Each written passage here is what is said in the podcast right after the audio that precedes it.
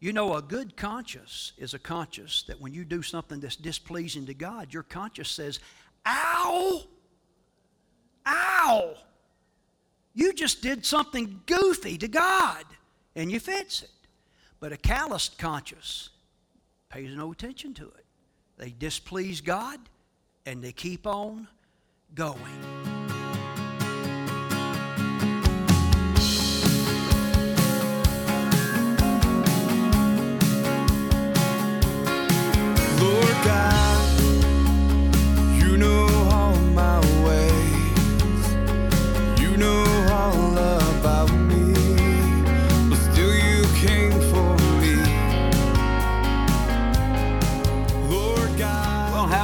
Welcome to New Life. I'm Terry Knight, the pastor here at New Life Community Church. I thank you so much for turning us on, tuning us in. I trust, as always, that the Lord's going to bless you all over the place as we fellowship together here for the next several moments. We're in a series titled Ezra. We're in the Bible book of Ezra, trying to learn some lessons from Ezra. Now, we're going to be dealing with something on kind of a deep level uh, in this particular entry of New Life Telecast, and that is the conscious. What do you know about the conscious? Your conscious. What do you know about listening for? That still small voice that we know is God speaking to us. It seems like the Lord's really been dealing with me a lot to teach on this subject recently because I have found out that a lot of people, a lot of people ask me, How do you know when God is speaking? And so many people do not know how to respond when God does speak. I am convinced that God speaks to people a lot and they just pay it no attention. They just let it go right over their head or right over their spirit, as the case might be. Well, we're going to be dealing with that, and hopefully you'll learn some things as we look at the Word of God, as we look at Ezra. This is very important. Now, obviously, as I said, Ezra is our text passage, but I want to read another verse in your hearing at the outset of the message uh, for this particular uh, session and it's found in the book of Isaiah, chapter 59, and verse number 2. 59, chapter 59, and verse number 2. Listen to this. The record puts it this way But your iniquities, your iniquities, your sins have separated you from your God. Your sins have hidden his face from you so that he will not hear. Our sins separated us from God so that He will not hear. This is very important. We're going to try to dive into that right now. You keep your Bibles handy, follow along with us, and I trust that the Lord's going to speak to your heart. Let me pray for you. Father, I thank you for each one that's tuned in and listening in right now. And I pray that by your word, not my words, but your word, that you would penetrate their hearts, speak to their hearts, help them to know and understand how you speak and I pray that they would learn to listen more favorably. And we'll thank you for what you do in Jesus' name. Amen and amen. Hey, you hang on. I'm going to be back here in just a little while to wrap things up. God bless.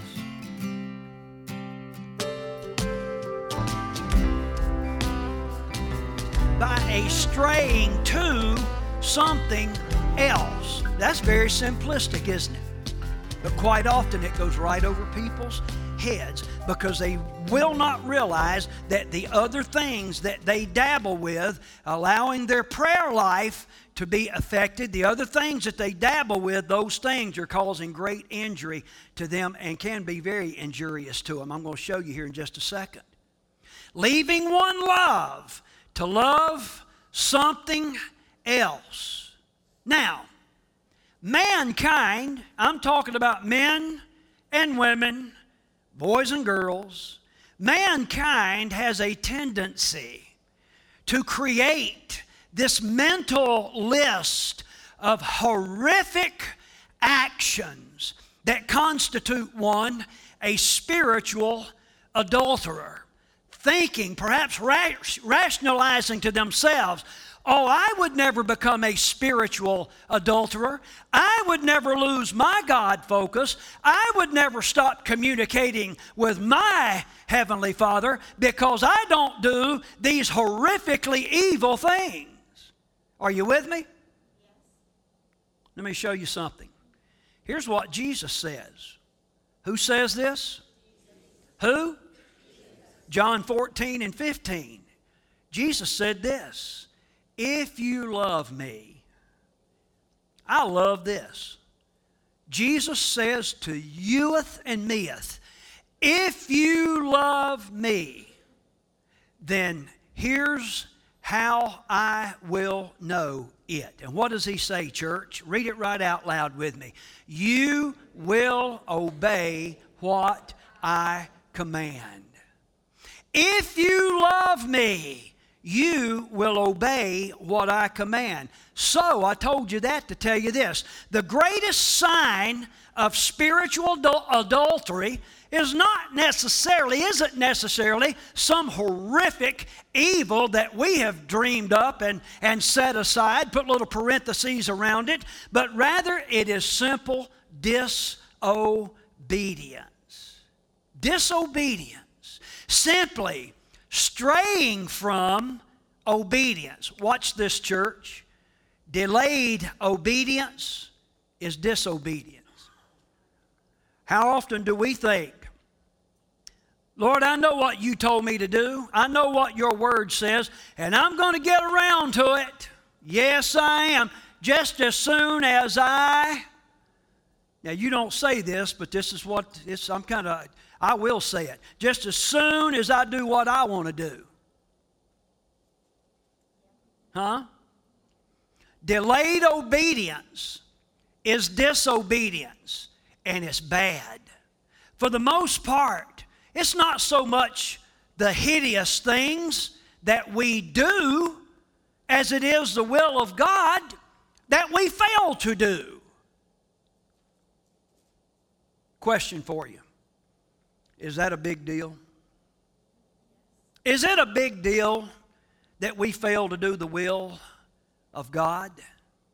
Well, let us go back to Ezra. You thought I had forgotten about Ezra, didn't you? and Israel. Here's what happened when Israel left God. Are you with me? What are we talking about? Here's what happened when Israel left God. Consequently, in time, at some point, God began to pull back his provision for and his protection of them. And you might be thinking, well, Pastor Terry, that was Israel. You know, we're a lot smarter than those guys. Pastor, you know me, you know how spiritual I am. I can fend for myself, I don't need God. One great theologian put it this way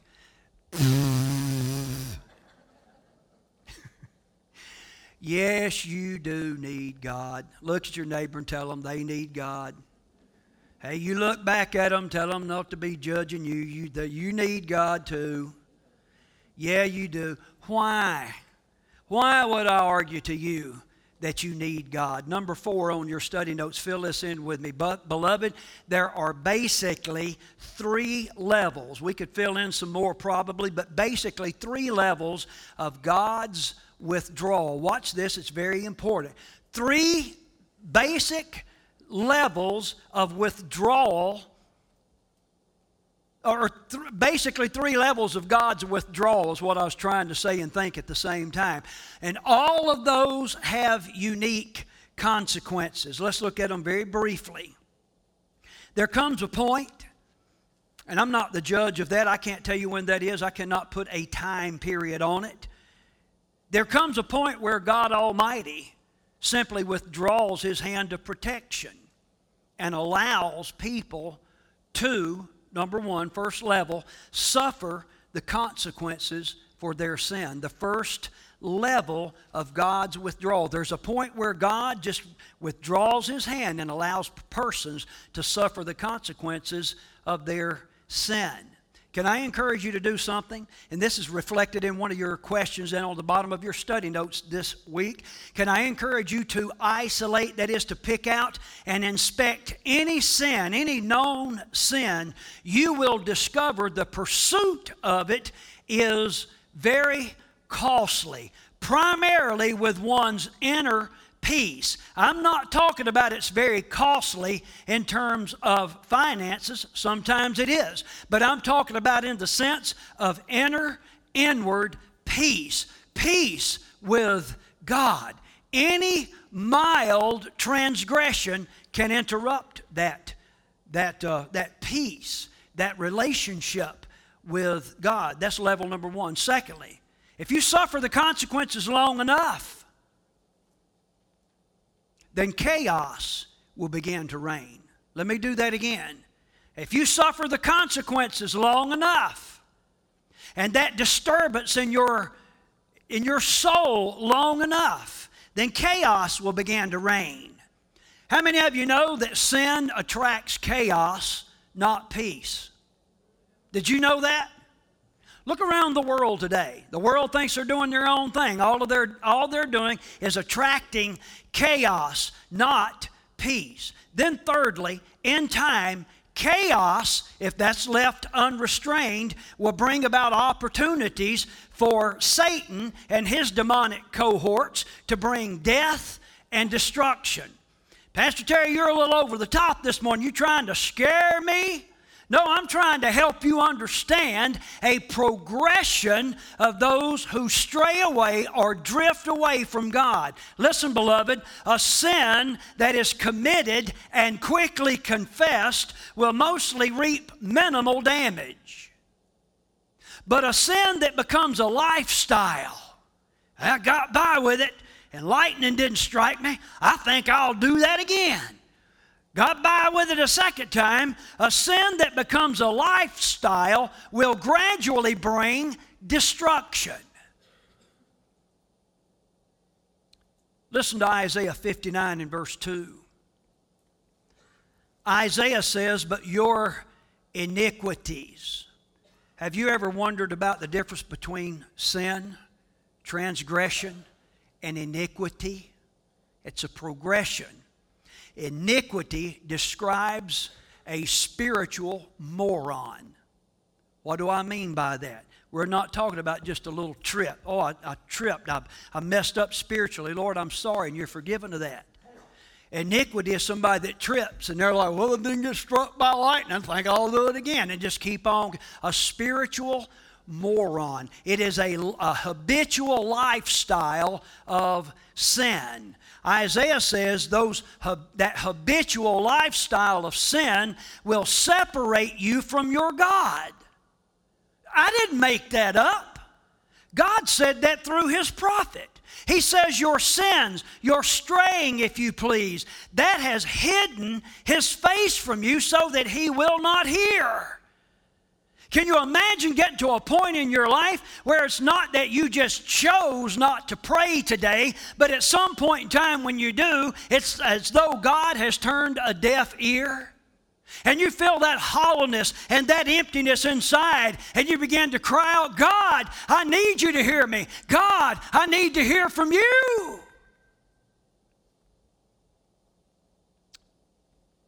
There's a callousness that can develop some of you know I play musical instruments, one of which is the upright bass. That bad boy is a beast. It will wreck your forearm right here, and it'll put calluses on your calluses. The first time I played it for two hours at my little Bojangles gig, I thought my finger was finger. That's a Satsapahal word for finger. I thought my finger was going to fall off. And I had a blister that big on my finger. That's a big old blister. But now that thing's tough. I just don't even feel it. When I'm, well, I do feel it a little bit because you got to feel it. You know what I'm saying? but I don't feel it, feel it. Can you imagine your conscience being like that?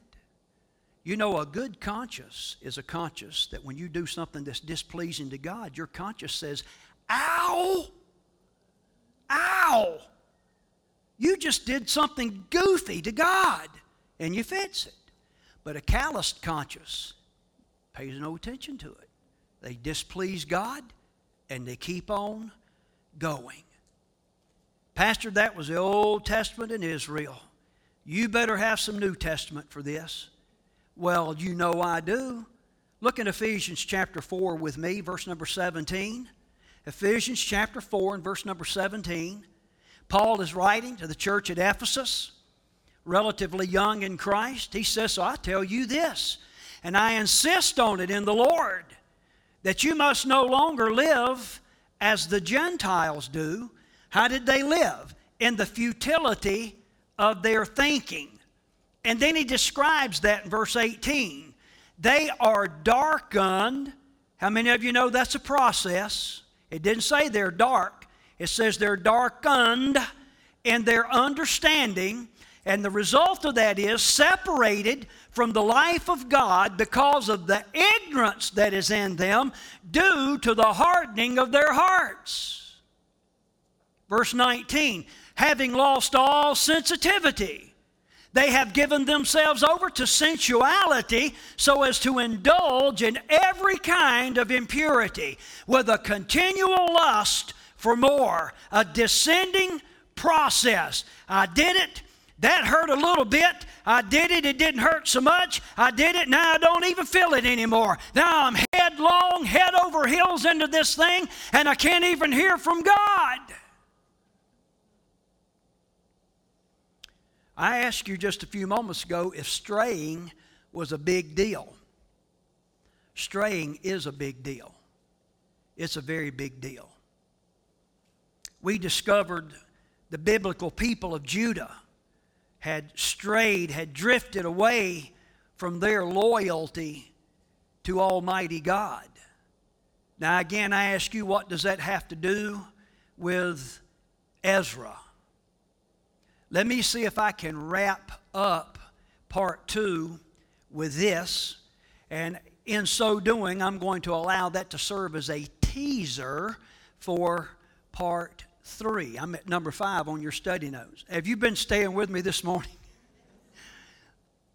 You sound like you're preaching in circles. There's a reason for that because I am. Listen to this. With Israel first, the people strayed. Who strayed first? The people. Started out with one people, it always does, and gathered some more people. Consider this with me. I want you to understand this, and this is uh, very foundational for what I hope to wrap this series up with in about two Sundays from now. Consider with me that a nation doesn't stray, the people do.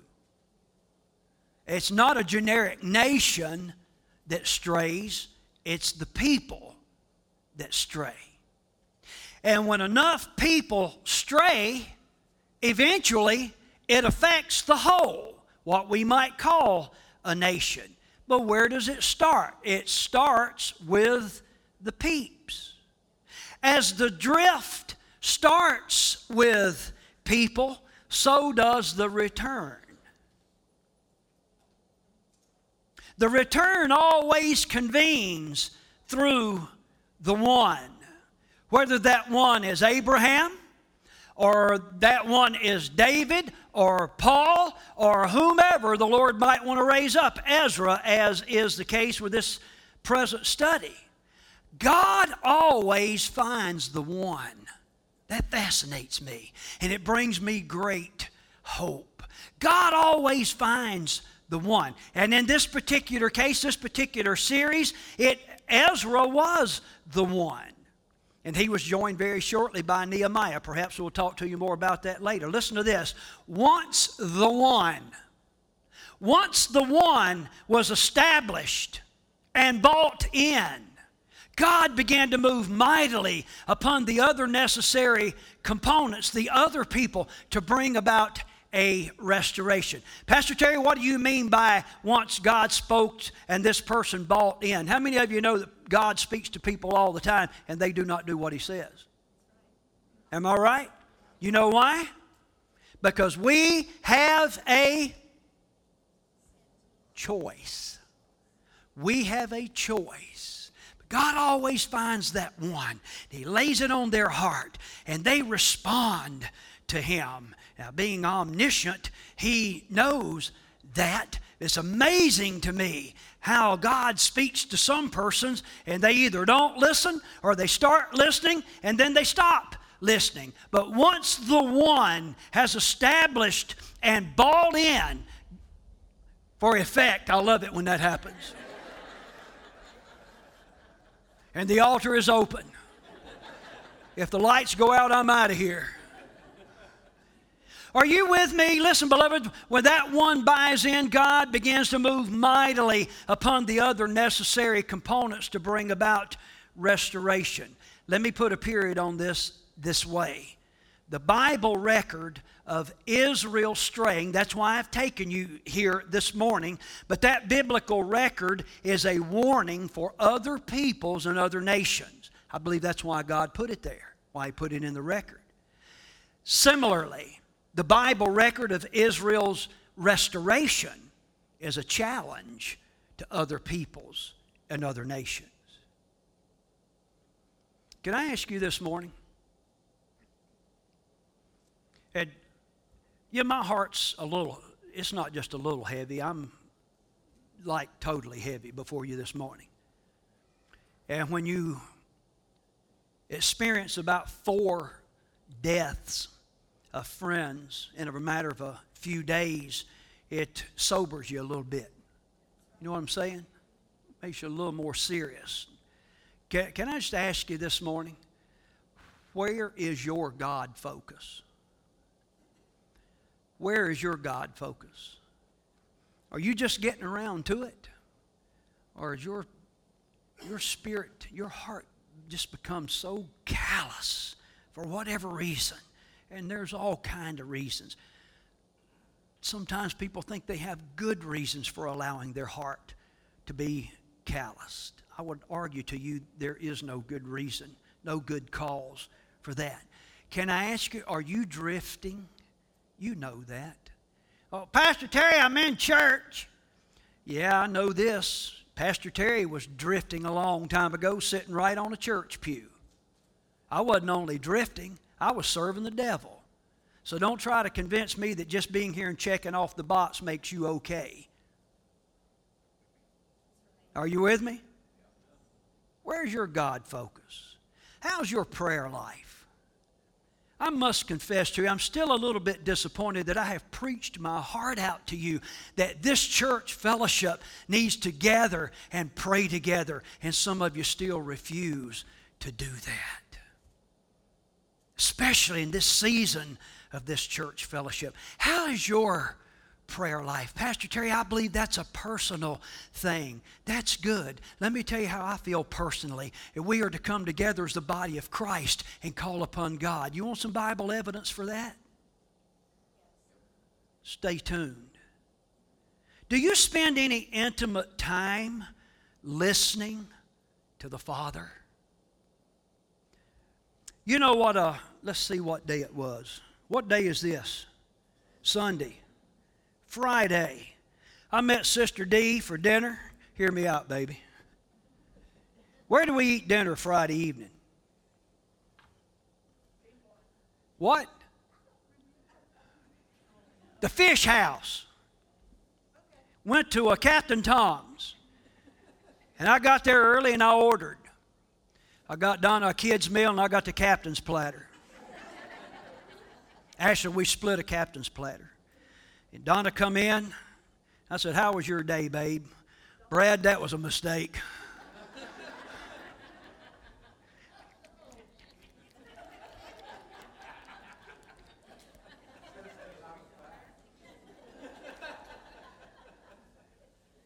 That's what I tell couples in premarital.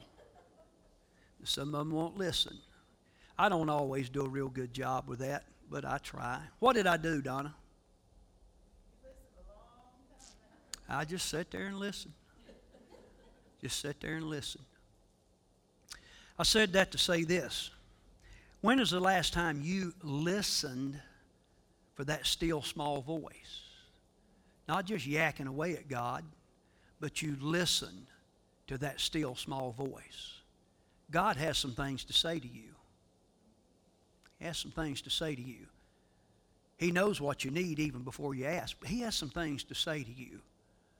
And I want to encourage you if you haven't been taking the time to listen, to take the time, so that we don't end up in Babylon like Israel. Are you with me? And we'll get to that next week.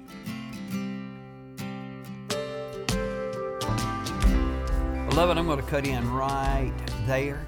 Uh, we have some more to this series, and perhaps we'll get into that in the coming weeks. But let me reiterate this to you what we tr- closed with. I believe that the Bible's account of Israel straying is a lesson to all of us. Let me do that again. The Bible's accounting of Israel's straying, the nation of Israel straying away or drifting away from God, is a lesson to all of us. So, with that being said, let me ask you where is your God focus? Where is your God focus? Are you in tune with God? Listen, some of you may be even involved with church.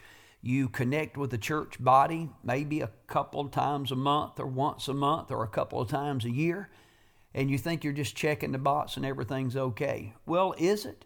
Where is your God focus? Are you drifting? As you look into the Word, are you seeing a reflection of the Word in your life, or are you a long way from being about the business that God has purposed for you?